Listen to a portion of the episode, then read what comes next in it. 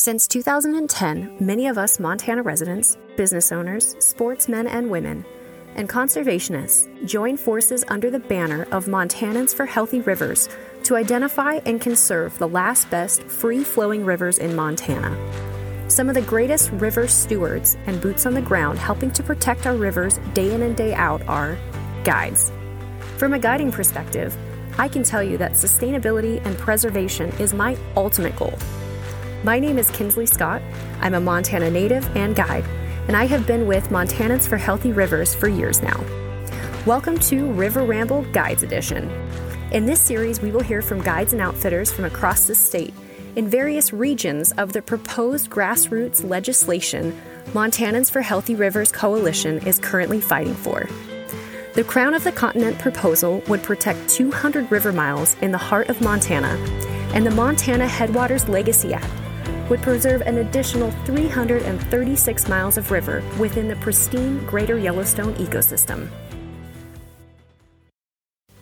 Today we are joined by veteran outfitter and former whitewater guide Brian McGeehan. Brian is here representing the Boulder and West Boulder rivers. His company, Montana Angler, has an outpost along the main stem of the Boulder, and this area could receive 45 miles of protection in total. He shares with us why safeguarding these ecosystems is so important. Good morning, Brian. How are you? Good, Kinsley. How are you doing? I am doing well. How's everything in Bozeman? You know, we're enjoying a nice winter. Uh, could use a little more snow as as, as always this time of year, um, mm-hmm. but uh, things are going well. Awesome. Good to hear. Yes, the snow, I'm hoping it's coming. We could definitely use it across the state, that's for sure. Yeah, but uh, it's not too bad. It's a little low in the valleys, and uh, but up in the mountains, that's uh, still, still pretty solid snowpack, and skiing's getting pretty good these days. Great to hear. So today we are focusing on a true gem of a river system within the Montana Headwaters Legacy Act. The Boulder and West Boulder rivers, located in south central Montana, could gain 45 miles of protection. And who better to bring awareness to this area of the world than Brian?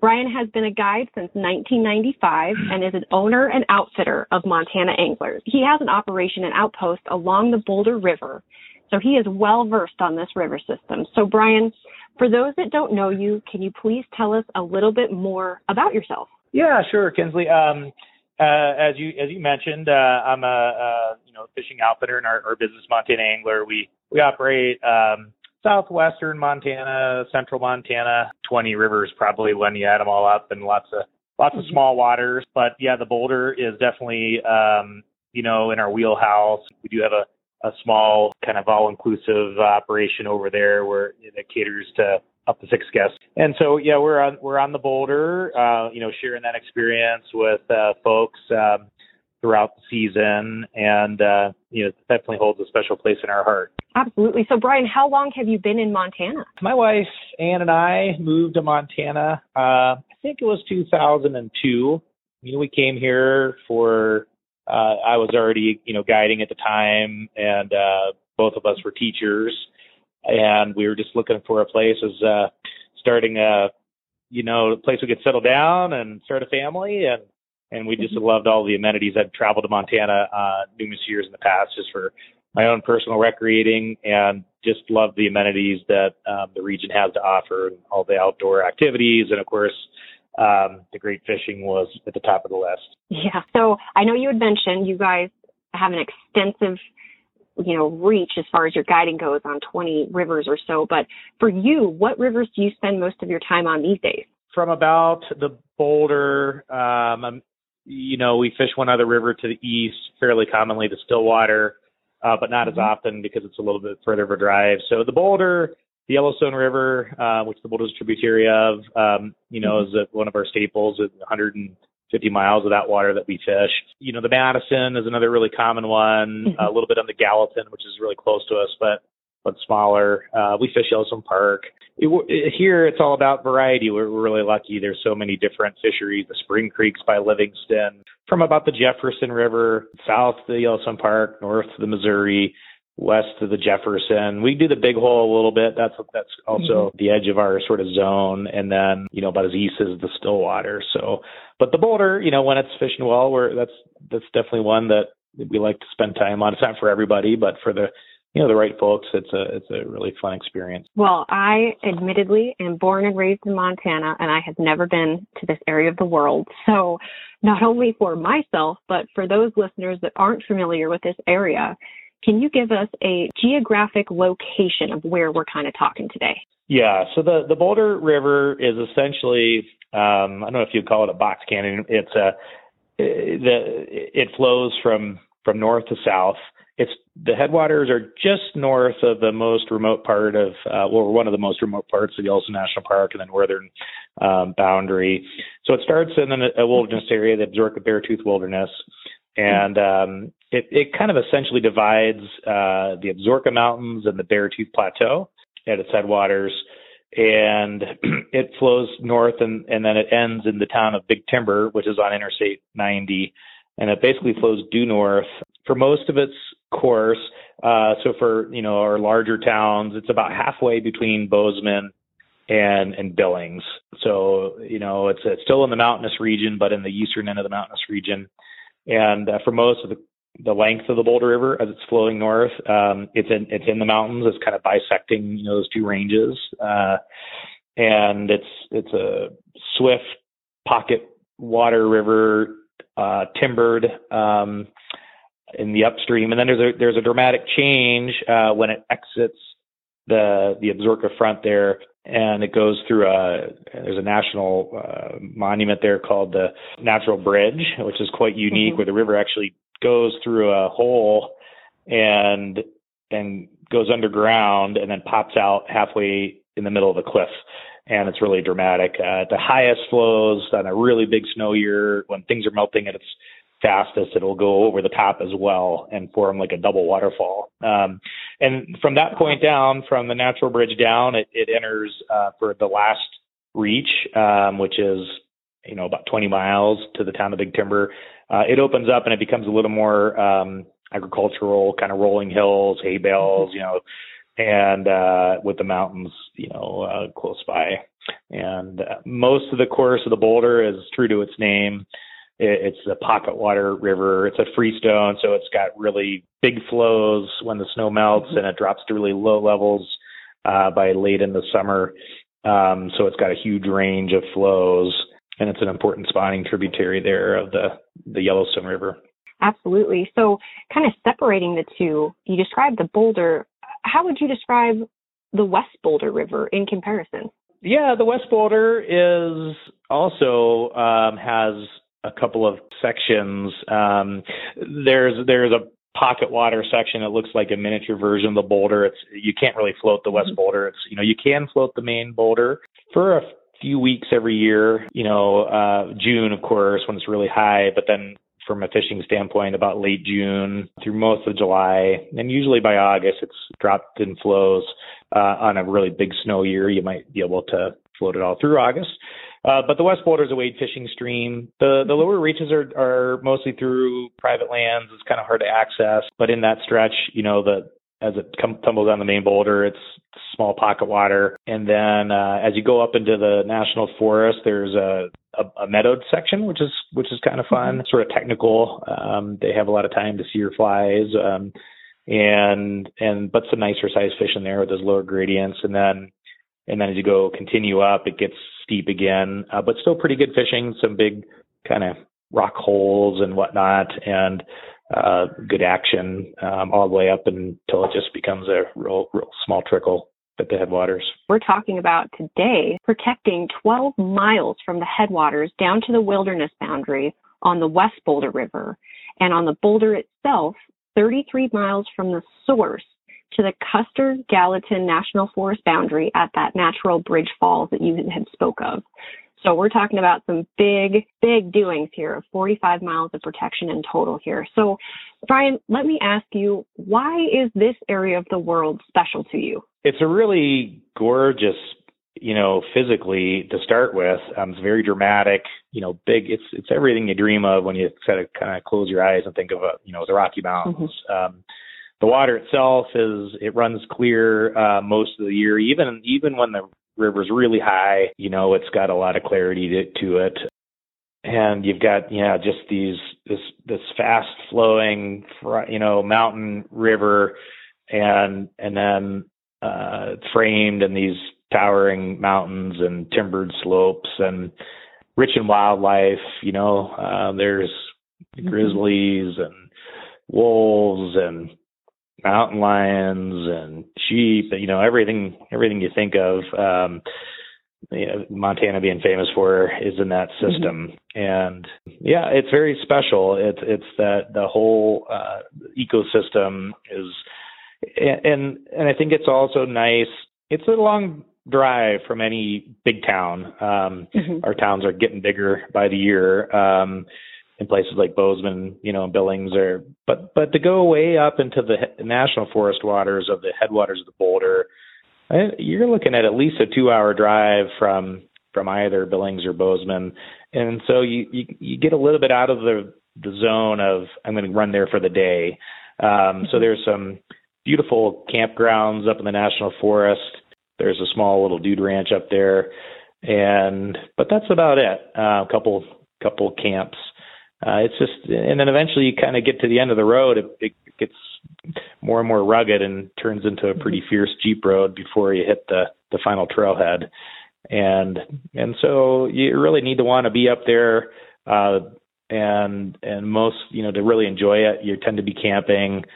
Um, we're spending a couple days, and uh, and, and I think that's that that adds to the experience. Um, it's not it's not anybody's like backyard river, I guess. It's uh, a little different mm-hmm. than maybe you know the rivers close to Missoula or close to Bo- Bozeman or close to Kalispell. It's a, it's a little bit of a haul for anybody to go up there to enjoy it. Sounds like it's completely worth it. Uh, you know, with spectacular views of the Beartooth Mountains and the Crazy Mountains. It sounds like a very unique and gorgeous place with a lot of opportunity, a lot of different opportunity uh, for recreators, anglers, etc. Yep, yep, and um, you know, we, of course, we we we love it for the fishing, but there's um, there's you know some famous whitewater runs in there for kayakers. Mm-hmm. Um, you know, there's a real extreme you know kayak run in there that's uh, pretty well known, and um, so it, it, yeah, and the, the whole valley, you know, hiking and the horseback riding, and and just uh, just great camping, camping along the river. There's is a is a great experience. We go up there a lot of times for Memorial Day weekend just to soak it all up. Kind of keeping on this theme of trying to protect these special places, Brian, how do you share important conservation issues facing Montana? Sure. You know, um, obviously our livelihood depends on um, you know the quality of the experience mm-hmm. at these places, and not just the not just the water quality, but the the recreation quality, the overall experience, and that's what we've you know that's what we've built our life around. And mm-hmm. our philosophy is is first and foremost we want to share that experience. Um, at the end of the day, the more people appreciate what these special places have to offer, uh, the more allies we have, and you know, setting setting some boundaries, and it's got to be balanced. You know, um, yeah, but the West will continue to develop as more people move here for for the recreation that we offer. Mm-hmm. But if we if we understand how special these places are, and if we can share that with people, and they realize how special it is, you know, then when we have these these kind of wise approaches to have a you know balance protections, I think they gain support. Um, and so that's that's our f- first and foremost. We just want to share these places so that people can mm-hmm. see them and experience them in first person. And then and then we do want to share in, important notices uh, when there are opportunities for folks to comment and so, you know, we have a newsletter, we, we email, we have a, a wide newsletter base. And uh, so, you know, we'll, we'll from time to time reach out to our, our clients to ask them to chime in and provide mm-hmm. their own thoughts. Um, and we recently had a big process uh, related to recreation in the Madison River, not too far away, and and and we asked our clients to to do that, and and you know, the, the, at the end of the day, um, our public voice matters and everybody's voice mm-hmm. matters. And, and so, but everybody's busy. So we feel kind of feel an obligation to inform people, let people know, uh, hey, you know, this is something we know you care about because you come out and visit these places. You probably have places like it, like, you know, in your own homes. And, um, I think once people are notified of it, they want to participate. Uh, they're happy to lend their voice, and and uh, that's that's that's our philosophy in terms of uh, helping to spread the message. Well, that is awesome, and you are doing just that today by helping me out with the Boulder West Boulder River here uh, under the Montana Headwaters Legacy Act. So that's fantastic. So, Brian, if this bill is passed, how do you see this area benefiting from this protection? For all those reasons, I mean the the these kind of protections. Um, mm-hmm they provide that balanced approach. You know, they they don't um, stop development, but they help guide it. Um, you know, they set some additional.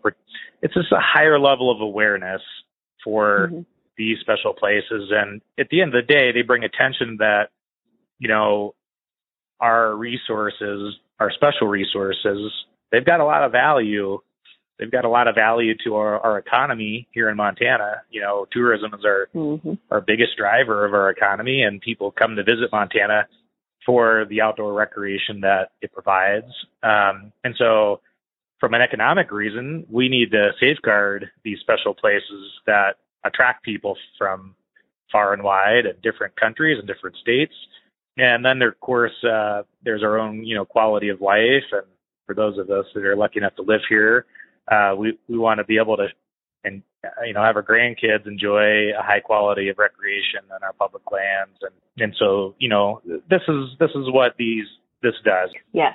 It's and two with you know the wild and scenic protection that federal designation it protects the entire ecosystem. So i know you know through this podcast we've been focusing on kind of the waters the fisheries things of that nature, but it really truly is going to protect the entire thoroughfare and ecosystems that we're talking about. Brian, kind of furthering your commitment to sending out newsletters and getting clients involved, I was wondering if you could share a quick story off the top of your head in which a client mirrored or demonstrated conservation ethics through your teaching. And this doesn't even have to be a client. This could be perhaps um, your kiddos. Yeah, you know, um, I, I I think the experience that we're we're still involved in um, with the Madison River was, was certainly a moment that we were really uh, an experience that we're really proud of. Um, and in the Madison, mm-hmm. the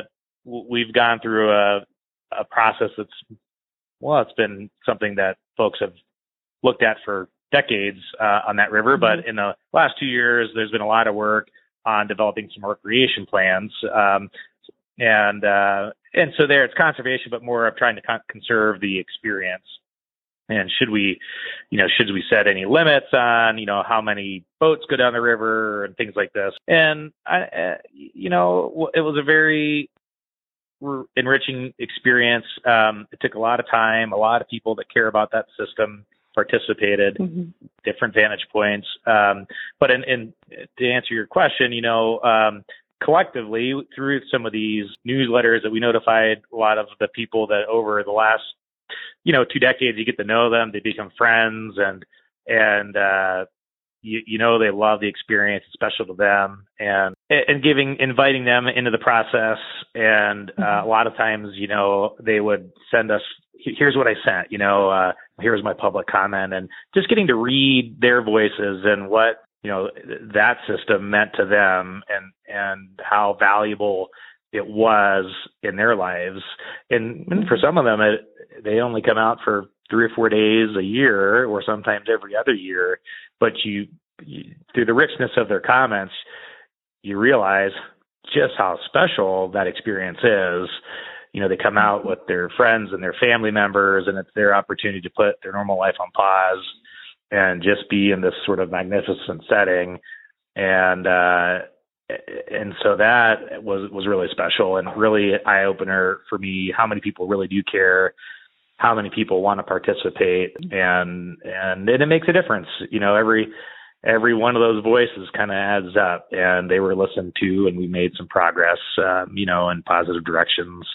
Um, so I, I think uh, that's not maybe one individual person, mm-hmm. but but more of a collective experience. But it's sort of fresh in my mind. I um, I, I spent so much time, you know, participating in that process.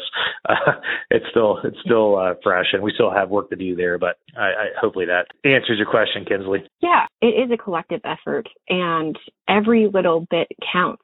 So that is the perfect segue into the last question I have for you today.